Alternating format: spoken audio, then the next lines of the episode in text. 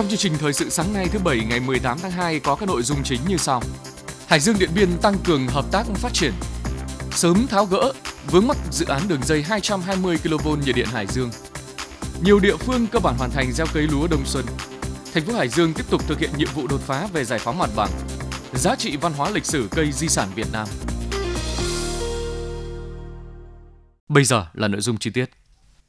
Tối qua 17 tháng 2 tại thành phố Hải Dương, Ban Thường vụ tỉnh ủy Hải Dương phối hợp với Ban Thường vụ tỉnh ủy Điện Biên tổ chức hội nghị trao đổi kinh nghiệm lãnh đạo chỉ đạo thực hiện nhiệm vụ phát triển kinh tế xã hội, xây dựng Đảng, hệ thống chính trị và chứng kiến lễ ký kết chương trình kết nghĩa giữa thành phố Hải Dương và thành phố Điện Biên Phủ. Ủy viên Trung ương Đảng, Bí thư tỉnh ủy Hải Dương Trần Đức Thắng và Ủy viên Trung ương Đảng, Bí thư tỉnh ủy Điện Biên Trần Quốc Cường chủ trì hội nghị. Đại biểu khách mời tham dự hội nghị có Ủy viên Trung ương Đảng, Bí thư tỉnh ủy Hưng Yên Nguyễn Hữu Nghĩa, Ủy viên Trung ương Đảng, Bí thư tỉnh ủy Bắc Ninh Nguyễn Anh Tuấn. Lãnh đạo hai tỉnh dự hội nghị có Phó Bí thư Thường trực tỉnh ủy, trưởng đoàn đại biểu Quốc hội tỉnh Hải Dương Lê Văn Hiệu, Phó Bí thư tỉnh ủy, Chủ tịch Ủy ban nhân dân tỉnh Hải Dương Triệu Thế Hùng, Phó Bí thư tỉnh ủy, Chủ tịch Ủy ban nhân dân tỉnh Điện Biên Lê Thành Đô, Ủy viên Ban Thường vụ tỉnh ủy, Chủ tịch Hội đồng nhân dân tỉnh Điện Biên Lò Văn Phương, các ủy viên Ban Thường vụ tỉnh ủy, lãnh đạo Hội đồng nhân dân, Ủy ban nhân dân tỉnh cùng một số ban ngành của hai tỉnh và lãnh đạo thành phố Hải Dương và thành phố Điện Biên Phủ. Phát biểu tại hội nghị, Bí thư tỉnh ủy Hải Dương Trần Đức Thắng thông tin khái quát về vị trí địa lý, truyền thống văn hóa lịch sử của tỉnh Hải Dương, những thành tựu nổi bật trong phát triển kinh tế xã hội, công tác xây dựng Đảng và xây dựng hệ thống chính trị của tỉnh. Mong muốn Hải Dương và Điện Biên sẽ tiếp tục gắn kết tăng cường hợp tác phát triển trên các lĩnh vực khai thác tiềm năng lợi thế, thúc đẩy phát triển kinh tế xã hội, xây dựng Đảng và hệ thống chính trị của hai tỉnh. Tôi mong muốn chúng ta sẽ thông tin cho nhau về kết quả thực hiện nhiệm vụ chính trị của từng địa phương trong thời gian qua, cùng trao đổi về mục tiêu trong năm 2023 và đề ra phương hướng những cái nội dung hợp tác phát triển cho cái giai đoạn tới. Đồng thời, chúng ta cũng vô cùng phấn khởi chứng kiến lễ ký kết các cái chương trình hoạt động kết nghĩa giữa hai thành phố trung tâm của tỉnh Hải Dương và tỉnh Điện Biên là thành phố Hải Dương và thành phố Điện Biên Phủ. Tôi đề nghị hai thành phố cùng xác định rõ những tiềm năng, thế mạnh và những nội dung cụ thể cần hợp tác, đồng thời mạnh dạn đề xuất những mục tiêu, giải pháp cho giai đoạn tới đây để cùng thực hiện, góp phần thúc đẩy hợp tác phát triển giữa hai tỉnh Hải Dương và Điện Biên lên một tầm cao mới. Chúc mừng những thành tựu tỉnh Hải Dương đã đạt được, Bí thư tỉnh ủy Điện Biên Trần Quốc Cường mong muốn hai tỉnh Hải Dương và Điện Biên cũng như thành phố Hải Dương và thành phố Điện Biên Phủ sẽ tiếp tục phối hợp chặt chẽ, chia sẻ kinh nghiệm trên các lĩnh vực. Chúng tôi mong rằng lãnh đạo của các cấp của hai tỉnh có nhiều cơ hội để trao đổi, để à, mà giới thiệu và động viên nhau, à, giúp cho tỉnh Điện Biên học hỏi những kinh nghiệm về phát triển kinh tế xã hội à, cũng như trong công tác à, xây dựng đảng, xây dựng hệ thống chính trị. Và cũng giúp cho tỉnh Điện Biên có thể chia sẻ những kinh nghiệm trong công tác là đấu tranh à, bảo vệ biên cương tổ quốc trong bảo đảm an ninh quốc phòng giữ vững trật tự an toàn xã hội. Tại hội nghị, Ủy viên Ban Thường vụ Tỉnh ủy, Bí thư Thành ủy Hải Dương Lê Đình Long và Ủy viên Thường vụ Tỉnh ủy, Bí thư Thành ủy Điện Biên Phủ Hà Quang Trung đã ký kết văn bản hợp tác giữa hai thành phố Hải Dương và Điện Biên Phủ. Theo đó, hai thành phố thống nhất đẩy mạnh giao lưu hợp tác toàn diện, trao đổi kinh nghiệm trên các lĩnh vực hợp tác kinh tế thương mại du lịch, phát triển đô thị và quản lý quy hoạch đô thị, xây dựng nông thôn mới đô thị văn minh, phát huy bản sắc văn hóa giữa các vùng miền, hỗ trợ sách thiết bị giáo dục cho các trẻ em gia đình chính sách hộ nghèo vùng dân tộc thiểu số. Thành phố Hải Dương trích kinh phí từ nguồn quỹ vì người nghèo và vận động các doanh nghiệp hỗ trợ xây dựng cải tạo sửa chữa nhà ở cho các hộ gia đình chính sách, hộ nghèo trên địa bàn thành phố Điện Biên Phủ, hỗ trợ cho con em nhân dân thành phố Điện Biên Phủ tiếp cận làm việc tại các khu công nghiệp trên địa bàn thành phố Hải Dương – hai thành phố thành lập các đoàn công tác theo chuyên đề về phát triển kinh tế xã hội, xây dựng hệ thống chính trị, hợp tác giữa các doanh nghiệp để gặp gỡ, trao đổi kinh nghiệm hoạt động, tiếp tục phát huy mối quan hệ tốt đẹp, cùng nhau xây dựng hai thành phố ngày càng phát triển, xứng đáng là trung tâm chính trị, kinh tế, văn hóa xã hội của hai tỉnh. Chiều qua 17 tháng 2, Ủy viên Trung ương Đảng Bí thư tỉnh ủy Trần Đức Thắng đã thực tế kiểm tra vướng mắc tồn tại trong công tác giải phóng mặt bằng và tái định cư liên quan đến dự án đường dây 220 kV nhiệt điện Hải Dương trạm biến áp 500 kV phố nối qua xã Cẩm Hưng, huyện Cẩm Giàng. Đây là sự việc kéo dài nhiều năm, gây ảnh hưởng đến phát triển lưới điện quốc gia, an ninh năng lượng và môi trường đầu tư của tỉnh cũng như đời sống nhân dân khu vực. Dự án đường dây điện 220 kV nhiệt điện Hải Dương, trạm biến áp 500 kV phố nối và các đường dây đấu nối thực hiện trên địa bàn các tỉnh Hưng Yên, Bắc Ninh, trong đó có đoạn tuyển qua địa phận xã Cẩm Hưng, huyện Cẩm Giang, tỉnh Hải Dương. Dự án do Ban Quản lý Dự án các công trình điện miền Bắc thuộc Tổng Công ty Truyền tải điện quốc gia khởi công xây dựng từ năm 2015. Riêng đoạn tuyển qua xã Cẩm Hưng, huyện Cẩm Giang xây dựng mới toàn bộ liên quan đến 19 hộ dân. Mặc dù đã tồn tại nhiều năm nhưng đến nay vẫn còn một số hộ dân chưa đồng thuận đối với các phương án bồi thường về đất nhưng đến nay vẫn còn một số hộ dân chưa đồng thuận với các phương án bồi thường về đất ở khi thu hồi thực hiện giải phóng mặt bằng hành lang tuyến 220 kV. Các hộ đề nghị được thu hồi đất bố trí tái định cư ra vị trí khác do lo sợ đường dây điện ảnh hưởng đến đời sống, sức khỏe và sinh hoạt. Tuy nhiên, thực tế trong tổng số 19 hộ chỉ có 4 hộ đủ điều kiện thu hồi đất theo quyết định 3616 của Ủy ban nhân dân tỉnh, 5 hộ đủ điều kiện thu hồi nhưng không đủ điều kiện giao đất tái định cư do có nhà ở, đất ở khác trên địa bàn xã Cẩm Hưng. 10 hộ có diện tích nhỏ ảnh hưởng nhưng vẫn đủ diện tích để hình thành thửa đất theo quy định. Thực tế kiểm tra và qua nghe ý kiến của đại diện chính quyền các cấp huyện Cẩm Giang, các sở ngành liên quan tập trung làm rõ những vướng mắc khó khăn trong quá trình thực hiện giải phóng mặt bằng và những ý kiến kiến kỵ của người dân trong đền bù tái định cư trên cơ sở thực tế và đối chiếu với các quy định của pháp luật liên quan. Bí thư tỉnh ủy Trần Đức Thắng đề nghị chính quyền địa phương, các sở công thương, tài nguyên và môi trường tiếp tục tập trung giả soát lại các quy định pháp luật liên quan đến công tác giải phóng mặt bằng và tái định cư giao cho Sở Tài nguyên và Môi trường căn cứ vào quy định pháp luật để trình phương án đền bù hỗ trợ tái định cư theo quy định của pháp luật hiện hành. Tham khảo thêm những cơ chế hỗ trợ của địa phương, Bí thư tỉnh ủy đề nghị chính quyền địa phương làm tốt công tác tuyên truyền vận động thuyết phục để nhân dân hiểu và đồng thuận với chính quyền trong triển khai dự án. Chiều qua 17 tháng 2 tại thành phố Hạ Long, Trung tâm Truyền thông tỉnh Quảng Ninh tổ chức hội nghị phối hợp tuyên truyền giữa trung tâm với Đài Phát thanh Truyền hình, Báo Đảng các tỉnh thành phố Hải Phòng, Hải Dương, Bắc Giang và Lạng Sơn năm 2022, Trung tâm Truyền thông Quảng Ninh hợp tác trao đổi tin bài với các đài phát thanh truyền hình khu vực Đông Bắc và đồng bằng sông Hồng để thực hiện bản tin truyền động Đông Bắc phát trên kênh truyền hình Quảng Ninh với số lượng hơn 400 lượt tin bài phản ánh đa dạng mọi mặt đời sống và những thành tựu phát triển kinh tế xã hội của các địa phương. Cùng với đó, Trung tâm Truyền thông Quảng Ninh cũng hỗ trợ phối hợp tiếp sóng nhiều cuộc truyền hình trực tiếp của các đài phát thanh truyền hình các tỉnh khu vực, góp phần lan tỏa quảng bá sâu rộng về vùng đất văn hóa, con người các tỉnh khu vực phía Đông Bắc và đồng bằng sông Hồng, đóng góp thiết thực thúc đẩy phát triển liên kết vùng. Tại hội nghị này, Trung tâm Truyền thông Quảng Ninh và Đài Phát thanh Truyền hình Báo Đảng các tỉnh thành phố Hải Phòng, Bắc Giang, Hải Dương, Lạng Sơn ký kết chương trình phối hợp nhằm tăng cường hơn nữa công tác thông tin tuyên truyền giữa các địa phương trong thời gian tới. Nhờ đẩy mạnh ứng dụng cơ giới hóa đồng bộ trong sản xuất lúa, đến nay nông dân các địa phương trong tỉnh đã tập trung gieo cấy được gần 45.000 ha, đạt 83% kế hoạch và tăng hơn 3.000 ha so với cùng kỳ năm trước. Các địa phương có tiến độ gieo cấy tăng nhanh và đã cơ bản hoàn thành kế hoạch gieo cấy lúa đông xuân, gồm các huyện Gia Lộc, Thanh Miện, Ninh Giang, Tứ Kỳ, Kim Thành, Bình Giang. Đây cũng là những địa phương có thế mạnh ứng dụng mạ khay cấy máy trong sản xuất lúa, nên việc triển khai thực hiện gieo cấy đều được diễn ra nhanh gọn. Cùng với đó, các địa phương cũng đẩy mạnh công tác tuyên truyền, hướng dẫn chỉ đạo nông dân thực hiện gieo cấy đúng khung lịch thời vụ. Các hợp tác xã dịch vụ nông nghiệp đảm bảo tốt các dịch vụ điều tiết nước và cung ứng vật tư phục vụ sản xuất. Để các diện tích lúa đông xuân sau gieo cấy sinh trưởng phát triển tốt, các địa phương đang tập trung hướng dẫn nông dân chăm sóc, bón thúc, phân đợt 1 cho cây lúa, kết hợp làm cỏ sục bùn tạo thuận lợi cho lúa đẻ nhánh sớm đạt số nhánh hữu hiệu cao nhất. Đồng thời tăng cường cán bộ chuyên môn thường xuyên kiểm tra đồng ruộng, phát hiện sớm các đối tượng sâu bệnh phát sinh gây hại để hướng dẫn, tuyên truyền nông dân biện pháp phòng trừ, hạn chế sử dụng thuốc bảo vệ thực vật trong giai đoạn đầu vụ để bảo vệ thiên địch có ích và giảm chi phí sản xuất, góp phần đạt mục tiêu tăng năng suất sản lượng vụ đông xuân năm 2023.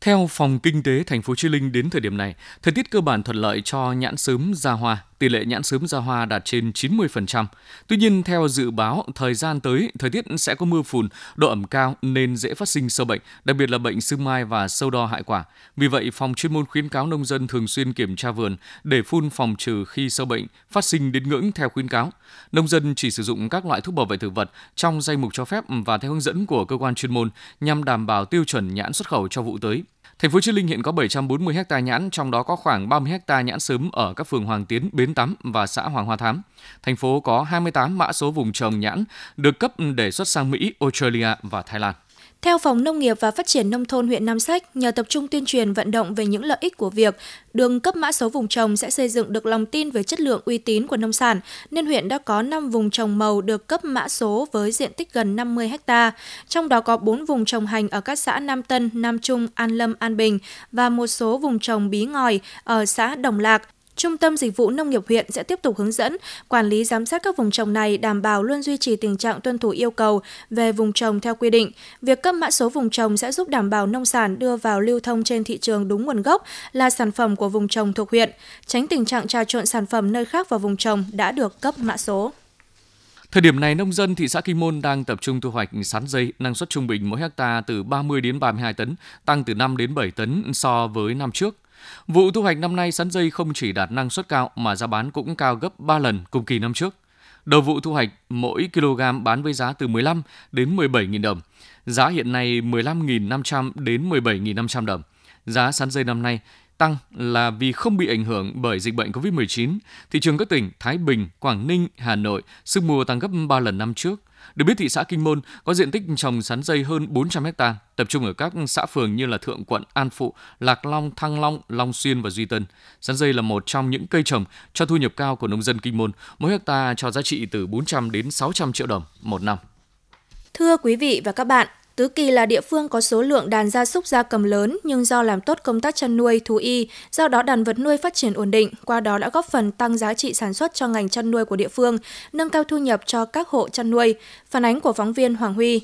Các hộ nông dân xã Hà Kỳ hiện đang nuôi 3.500 con lợn và hơn 55.000 con gia cầm thủy cầm. Đây cũng là địa phương có số lượng đàn gia súc gia cầm lớn trong huyện. Trang trại nuôi gia cầm của ông Nguyễn Văn Nhân ở thôn Trạch Lộ, chăn nuôi với quy mô 15.000 gà đẻ trứng và trang trại chăn nuôi lợn của gia đình ông Đào Văn Dương ở thôn Hà Hải nuôi hơn 70 con lợn nái và 500 lợn thịt. Do áp dụng kỹ thuật cũng như làm tốt phòng chống dịch bệnh trên đàn vật nuôi, nên từ nhiều năm nay gia súc gia cầm của gia đình ông Nguyễn Văn Nhân và ông Đào Văn Dương phát triển ổn định. Ông Đào Văn Dương, thôn Hà Hải, xã Hà Kỳ, huyện Tứ Kỳ, nói.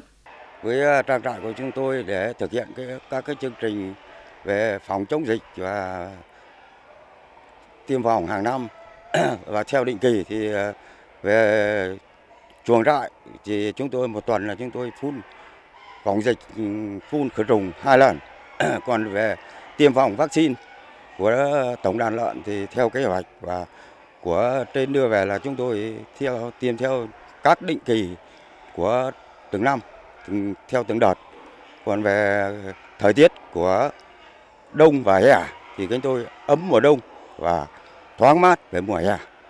Ông Vũ Văn Khanh, Phó Chủ tịch Ủy ban nhân dân xã Hà Kỳ, huyện Tứ Kỳ cho biết thêm. Hiện nay thì ờ, đối với các ờ, đàn lợn, đàn gia cầm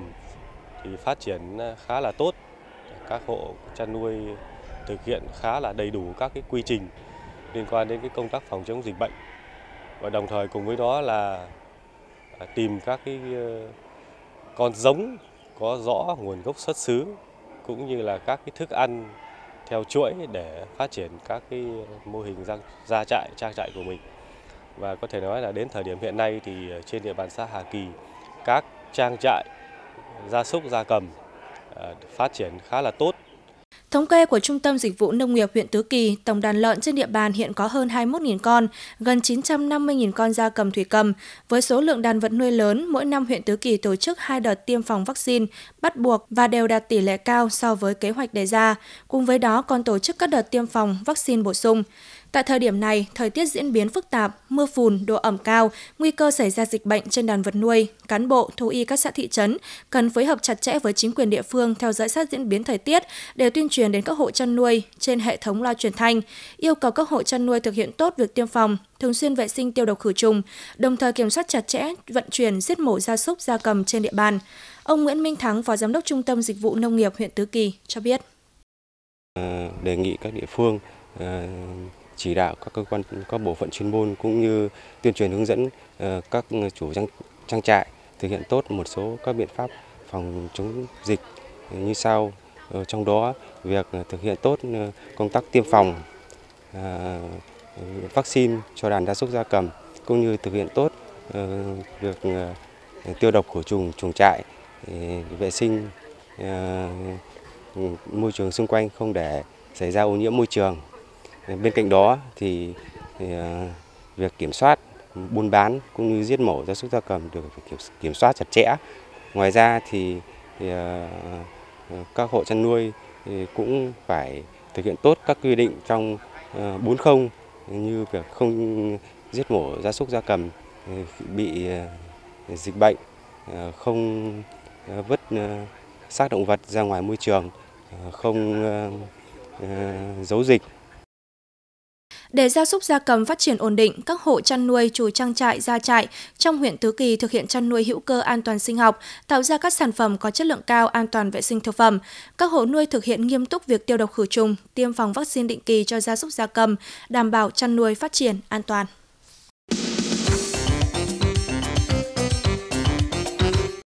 Sau một năm triển khai mô hình ngôi nhà xanh thu gom phế liệu gây quỹ từ thiện của Hội Phụ nữ xã Thanh Xá, huyện Thanh Hà đã tạo được sự lan tỏa, mang lại lợi ích kép trong bảo vệ môi trường và hỗ trợ phụ nữ có hoàn cảnh khó khăn. Đây là mô hình điển hình của Hội Phụ nữ huyện Thanh Hà, phóng viên Vũ Long giới thiệu qua bài viết sau. Đều đặn hàng tuần, hàng tháng, các túi ni lông, hộp bìa các tông hay vỏ lon được bà Ngô Thị Thơm ở thôn 2 xã Thanh Xá, huyện Thanh Hà thu gom và mang đến bỏ vào ngôi nhà xanh. Bà Thơm chia sẻ. Từ trước đến giờ này là những cái ờ, chai nọ, cái đồ ờ, rác thì chúng tôi để cho ở nhà là cho cái tổ thu gom rác thải nhưng từ hôm có ngôi nhà xanh thì chúng tôi phân loại các loại giấy rồi ờ, bìa rồi chai nọ, lon bia để ra để cho vào ngôi nhà xanh để bán đi xong rồi giúp đỡ, ủng hộ những phụ nữ nghèo có hoàn cảnh khó khăn và những trẻ em không có nơi lương tựa. Mô hình ngôi nhà xanh thu gom phế liệu gây quỹ từ thiện của Hội Phụ nữ xã Thanh Xá được thành lập từ tháng 1 năm 2022. Để xây dựng phong trào, ban đầu Hội Liên hiệp Phụ nữ xã Thanh Xá đã trích nguồn quỹ tiết kiệm chi tổ hội xây dựng một ngôi nhà xanh được làm bằng sắt thép, có mái tôn đặt gần nhà văn hóa thôn, nơi có nhiều người qua lại. Hội viên phụ nữ có vỏ lon, giấy bìa sẽ mang ra đây để tập kết. Bà Nguyễn Thị Hiền, hội viên Hội Phụ nữ xã Thanh Xá, huyện Thanh Hà cho biết. Ừ, thôn 2 là phụ trách cho các chị em mà ừ, một chị nuôi con đơn thân thế thì mỗi tháng được hai chục cân gạo. Thế chị em cứ chuyên góp là nhặt ni lông ni lon bia. Tuy việc nó nhỏ nhưng mà có ý nghĩa với chị em người ờ, đơn thân, phụ cho các bạn ờ, khuyết tật ừ, ừ, nghèo đói. Thế nên thì phụ nữ tham gia đóng góp ừ, phần nhỏ bé của mọi người trong đợt đầu bán phế liệu ngôi nhà xanh của Hội Liên hiệp Phụ nữ xã Thanh Xá thu được số tiền 3,8 triệu đồng. Số tiền này, hội đã dành tặng đỡ đầu hàng tháng cho trẻ em khó khăn, phụ nữ nghèo trong xã. Nhận thấy hiệu quả mang lại, Hội Phụ nữ xã Thanh Xá đã nhân rộng mô hình ở 4 thôn còn lại. Đến nay, mô hình không chỉ thu hút được các hội viên phụ nữ tham gia mà còn là điểm đến của bà con nhân dân khi gia đình có phế liệu tái chế được. Bà Trần Thị Năm, Chủ tịch Hội Phụ nữ xã Thanh Xá, huyện Thanh Hà chia sẻ để giúp được nhiều hội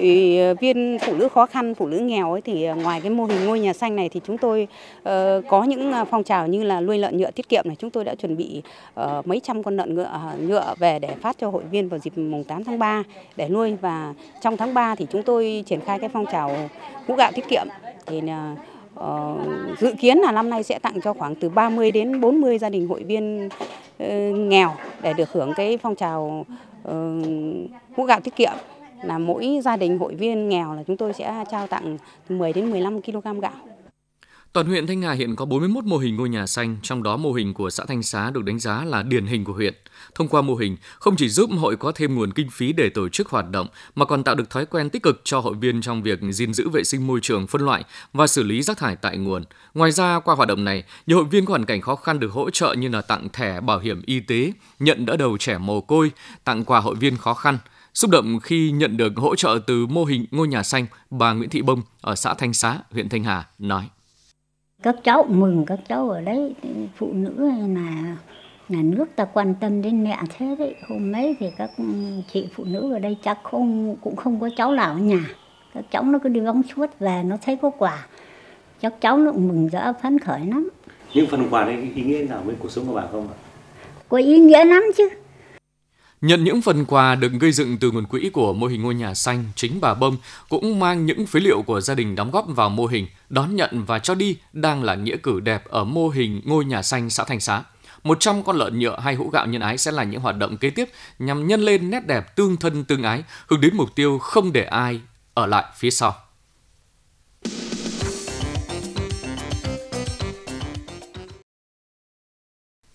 Theo Bộ Giáo dục và Đào tạo, nội dung về giá trị truyền thống văn hóa đạo đức ở một số môn học đã được đưa vào các kỳ thi của học sinh và sẽ tiếp tục triển khai trong phương hướng ra đề những năm tới. Bộ Giáo dục Đào tạo cho biết, ở bậc tiểu học và trung học cơ sở của Việt Nam không có kỳ thi cuối cấp. Các giá trị truyền thống văn hóa đạo đức lịch sử được dạy lồng ghép trong nội dung các môn học như môn tiếng Việt, đạo đức, lịch sử, địa lý, hoạt động trải nghiệm. Theo quy định về đánh giá, xếp loại học sinh, kết quả học tập của các môn học được thực hiện thông qua đánh giá thường xuyên và đánh giá định kỳ. Ở bậc trung học phổ thông, đề nghị của cử tri đã được thực hiện khá đầy đủ qua kỳ thi Trung học phổ thông quốc gia từ năm 2015 đến năm 2019 và kỳ thi tốt nghiệp trung học phổ thông các năm từ 2020 đến 2022. Theo đó, đề thi của các kỳ thi được xây dựng đảm bảo yêu cầu đánh giá kết quả học tập của người học, theo mục tiêu giáo dục của chương trình giáo dục phổ thông, bám sát chuẩn kỹ năng chương trình giáo dục phổ thông và có nội dung gắn với thực tiễn đời sống, bao gồm nội dung về giá trị truyền thống văn hóa, đạo đức trong môn giáo dục công dân và lịch sử ở phần lớn các câu hỏi mức độ cơ bản và có số lượng hợp lý ở các câu hỏi mức độ vận dụng và vận dụng cao để phân hóa kết quả thi của thí sinh. Bộ Giáo dục và Đào tạo khẳng định phương hướng đề ra Phương hướng ra đề thi đã nêu tiếp tục được triển khai thực hiện nghiêm túc với yêu cầu cao về chất lượng trong các năm tiếp theo. Tại 4 ổ dịch thủy đậu đã ghi nhận 46 trường hợp mắc bệnh đều là trẻ em dưới 12 tuổi và chưa được tiêm vaccine phòng thủy đậu. Đây là số ổ dịch thủy đậu xuất hiện trong tỉnh từ đầu năm đến nay. Tất cả 4 ổ dịch đều bùng phát ở các cơ sở giáo dục mầm non và tiểu học thuộc các xã Kim Anh, Đầm Cẩm, Đại Đức, huyện Kim Thành và Liên Mạc, huyện Thanh Hà. Các bệnh nhân mắc thủy đậu đều ở thể nhẹ, được điều trị tại nhà, không gặp bất kỳ biến chứng nào. Tính đến ngày 15 tháng 2 có 43 bệnh nhân đã khỏi bệnh, 3 trường hợp đang điều trị, không bị biến chứng. Từ cuối tháng 1 đến nay, hai ổ dịch ở các xã Kim Anh và Liên Mạc không phát hiện thêm bệnh nhân mới. Gần 10 ngày đã qua, ổ dịch tại xã Đại Đức cũng không phát sinh thêm ca bệnh mới, còn các bệnh xuất hiện gần nhất ở ổ dịch xã Đồng Cẩm là từ ngày 12 tháng 2. Mặc dù các ổ dịch đã và đang cơ bản được kiểm soát, song thời tiết hiện đang là điều kiện thuận lợi để bệnh thủy đậu có nguy cơ bùng phát và lây lan. Trung tâm Kiểm soát Bệnh tật tỉnh đề nghị Trung tâm Y tế các huyện thị xã thành phố tăng cường điều tra đánh giá tình hình, chủ động báo cáo và tham mưu với địa phương các biện pháp phòng chống dịch từ sớm. Các cơ sở giáo dục thường xuyên dọn vệ sinh, phun sát khuẩn trường lớp, bàn ghế, dụng cụ học tập, nắm và theo dõi sát diễn biến sức khỏe của học sinh, phối hợp với y tế địa phương tăng cường tuyên truyền cha mẹ học sinh cho con đi tiêm vaccine phòng bệnh thủy đậu, hướng dẫn cách chăm sóc con mắc bệnh thủy đậu tại nhà. Từ sáng ngày 13 tháng 2, công ty cổ phần đầu tư và xây dựng 703, đơn vị thi công dự án sửa chữa nâng cấp mặt đường quốc lộ 5 đoạn qua địa bàn tỉnh, tiến hành rào chắn cục bộ khu vực cầu Lai Vu để thi công, khe co giãn cầu. Sau 5 ngày thi công, tình hình ùn tắc giao thông tại khu vực này thường xuyên diễn ra, nhất là vào giờ cao điểm. Đơn vị thi công đã rào chắn cục bộ, chiều Hà Nội Hải Phòng chỉ còn một làn đường di chuyển. Do mặt đường bị thu hẹp khiến các phương tiện di chuyển qua đây gặp khó khăn, nhất là vào đầu giờ sáng và cuối buổi chiều do lượng công nhân đi lại rất đông. Hơn nữa ô tô di chuyển qua đây cũng nhiều dẫn đến ùn tắc giao thông. Đơn vị thi công lắp biển báo hiệu cảnh báo người tham gia giao giao thông và bố trí người điều khiển, hướng dẫn phân luồng giao thông từ xa. Đại diện đơn vị thi công cho biết, theo kế hoạch, việc thi công khe co giãn cầu Lai Vu kéo dài 36 ngày bắt đầu từ ngày 13 tháng 2. Tuy nhiên, đơn vị đã tập trung máy móc nhân lực đẩy nhanh tiến độ rút ngắn thời gian thi công xuống còn 21 ngày. Trong thời gian này, người tham gia giao thông hạn chế di chuyển vào giờ cao điểm để tránh ùn tắc, tạo điều kiện để đơn vị thi công hoàn thành sớm hơn kế hoạch đề ra. Thưa quý vị và các bạn, trên địa bàn huyện Kim Thành hiện có 3 cây di sản Việt Nam, trong đó có 2 cây mới được vinh danh. Đây không chỉ là niềm tự hào của người dân mà còn là minh chứng cho lịch sử phát triển của quê hương. Bởi ngoài giá trị văn hóa, giáo dục, xã hội và sinh thái, cây di sản cũng rất được du khách quan tâm, tạo sự thu hút cho ngành du lịch địa phương. Đến với thôn Lạc Thiện, xã Liên Hòa, huyện Kim Thành, theo lời chỉ dẫn của người dân địa phương, chúng tôi được chiêm ngưỡng một khuôn viên cây xanh nhiều năm tuổi tại ngôi chùa Khánh Thiện. Trong đó có cây gạo được Hội Bảo vệ Thiên nhiên và Môi trường Việt Nam công nhận cây di sản Việt Nam. Cây gạo được trồng từ khi chùa Khánh Thiện được xây dựng thời Nguyễn, thế kỷ thứ 19 đến nay đã khoảng 175 năm tuổi, là thân gỗ cao 25 m, đường kính 97,34 cm, tán lá xòe rộng khoảng 310 m vuông. Cây gạo thường nở hoa vào tháng 7 tháng 8. Theo các cụ cao niên địa phương kể lại, năm 1951 chùa phải tiêu thổ phục vụ kháng chiến chống Pháp. Các cây cối trong chùa cũng bị tàn phá, chỉ còn lại cây gạo cho đến ngày nay. Năm 2009, cây gạo đã được Bảo tàng Hải Dương xếp vào danh sách cây cổ thụ cần được vinh danh và bảo vệ. Vừa qua, cây gạo với 175 năm tuổi này đã được Hội Bảo vệ Thiên nhiên và Môi trường Việt Nam cấp bằng công nhận cây di sản Việt Nam. Ông Đỗ Đức Quýnh, thôn Lạc Thiện, xã Liên Hòa, huyện Kim Thành, nói về cảm xúc của mình khi cây gạo của làng quê được tôn vinh là cây di sản Việt Nam. Các cụ ngày trước thì được ông cha tôi nói là dòng cây gạo có mang cái ý nghĩa là hàm xúc, dòng cây gạo là cái ngọc thật để cho cuộc sống chúng ta phát triển đi lên cho vững vàng. Cho nên cây gạo này các cụ hết sức chăm sóc, hết thế hệ thế hệ khác chúng tôi vẫn bảo vệ. Chúng tôi cảm thấy phấn khởi. Như vậy thì chắc rằng cây cây này sẽ đẹp, mà không những đẹp cho cảnh quan thiên nhiên mà còn đẹp cho cảnh chùa tâm linh nữa.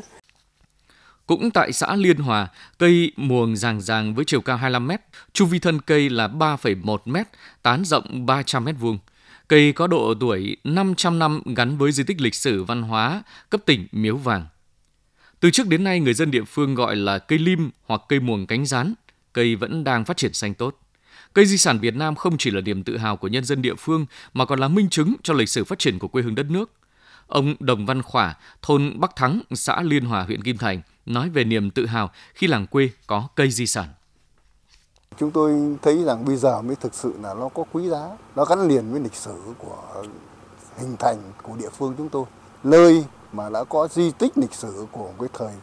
mà tướng Phạm Tử Nghi và đã thành cái miếu để thờ thánh. Và từ đó cái cái làng quê của chúng tôi thì nó phát triển lên đến nay. Nhân dân của chúng tôi sẽ càng quý trọng cái cây này. Hiện nay trên địa bàn huyện Kim Thành đã có 3 cây di sản Việt Nam. Ngoài cây gạo, muồng ràng ràng ở xã Liên Hòa, thì cây bồ đề ở thôn Hải Ninh, xã Kim Tân cũng được Hội Bảo vệ Thiên nhiên và Di sản Việt Nam công nhận là cây di sản Việt Nam. Đây là cây di sản đầu tiên ở huyện Kim Thành với tuổi đời khoảng 300 năm. Không đơn thuần là những cây cổ thụ, cây di sản Việt Nam còn là những nhân chứng lịch sử, văn hóa của đất nước, của dân tộc cần được tôn vinh và bảo vệ. Nói về ý thức trách nhiệm bảo tồn cây di sản, ông Đồng Văn Hải, Phó Chủ tịch Ủy ban nhân dân xã Liên Hòa, huyện Kim Thành cho biết. Để đạt được cái cái cái kết quả này thì khẳng định rằng này đây là có cái nỗ lực rất lớn của nhiều thế hệ đã trồng và chăm sóc. Đối với xã An Hòa thì đây cũng là cái vinh dự rất lớn. Đảng bộ và nhân dân xã An Hòa sẽ tiếp tục ờ, đưa vào những cái ờ, chương trình hành động để mà Ờ, đảng bộ, ờ, chính quyền, mặt trận tổ quốc các đoàn thể và các tầng lớp nhân dân có ý thức trách nhiệm hơn nữa về việc trồng và chăm sóc và giữ gìn nhất là những cây di sản ờ, vừa rồi được công nhận. Bảo tồn cổ thụ không chỉ khơi dậy niềm tự hào của người dân địa phương mà còn là lòng biết ơn của hậu thế đối với các bậc tiền nhân đã dày công vun trồng. Việc chăm sóc bảo vệ cây di sản cũng góp phần giữ gìn cảnh quan môi trường, nâng cao ý thức trách nhiệm bảo vệ môi trường của cộng đồng, lưu giữ phát huy những giá trị lịch sử, văn hóa, truyền thống. Để bảo vệ sức khỏe người tiêu dùng và phòng ngừa ngộ độc thực phẩm. 1 các cơ quan quản lý cần tăng cường thanh kiểm tra, chống sản xuất, kinh doanh thực phẩm giả, kém chất lượng, bảo đảm an toàn thực phẩm, phòng chống dịch bệnh COVID-19, tiếp tục tăng cường trách nhiệm quản lý nhà nước về an toàn thực phẩm trong tình hình mới. 2. Các cơ sở sản xuất, kinh doanh tuân thủ nghiêm các quy định của pháp luật về an toàn thực phẩm, tuyệt đối không sản xuất, kinh doanh thực phẩm giả, không rõ nguồn gốc, không an toàn, không quảng cáo sai về bản chất tác dụng của sản phẩm thực phẩm. 3. Người tiêu dùng chỉ chọn mua thực phẩm có nguồn gốc, xuất xứ rõ ràng, kiểm tra kỹ nhãn mác, tuyệt đối không sử dụng thực phẩm đã ôi thiêu, mốc hỏng. Vì sức khỏe cộng đồng, hãy bảo đảm an toàn thực phẩm. Cục An toàn thực phẩm Bộ Y tế. Cục An toàn thực phẩm Bộ Y tế. Sau đây là các chương trình phát sóng tiếp theo đến 9 giờ. 7 giờ thông tin sức khỏe, 7 giờ 15 chuyên mục đại đoàn kết, 7 giờ 30 cà phê sáng cuối tuần, 8 giờ khoa học và công nghệ, 8 giờ 15 quê hương đất nước, 8 giờ 30 phía trước vô lăng, 8 giờ 45 pháp luật với người dân, 9 giờ thời sự tổng hợp. Quý vị và các bạn vừa nghe chương trình Thời sự sáng của Đài Phát thanh Truyền Hải Dương, chương trình do Thu Hằng, Lưu Hưng, Trà Giang, Thu Huyền thực hiện, chịu trách nhiệm nội dung Phó Giám đốc Đặng Đình Long. Cảm ơn quý vị và các bạn đã quan tâm theo dõi.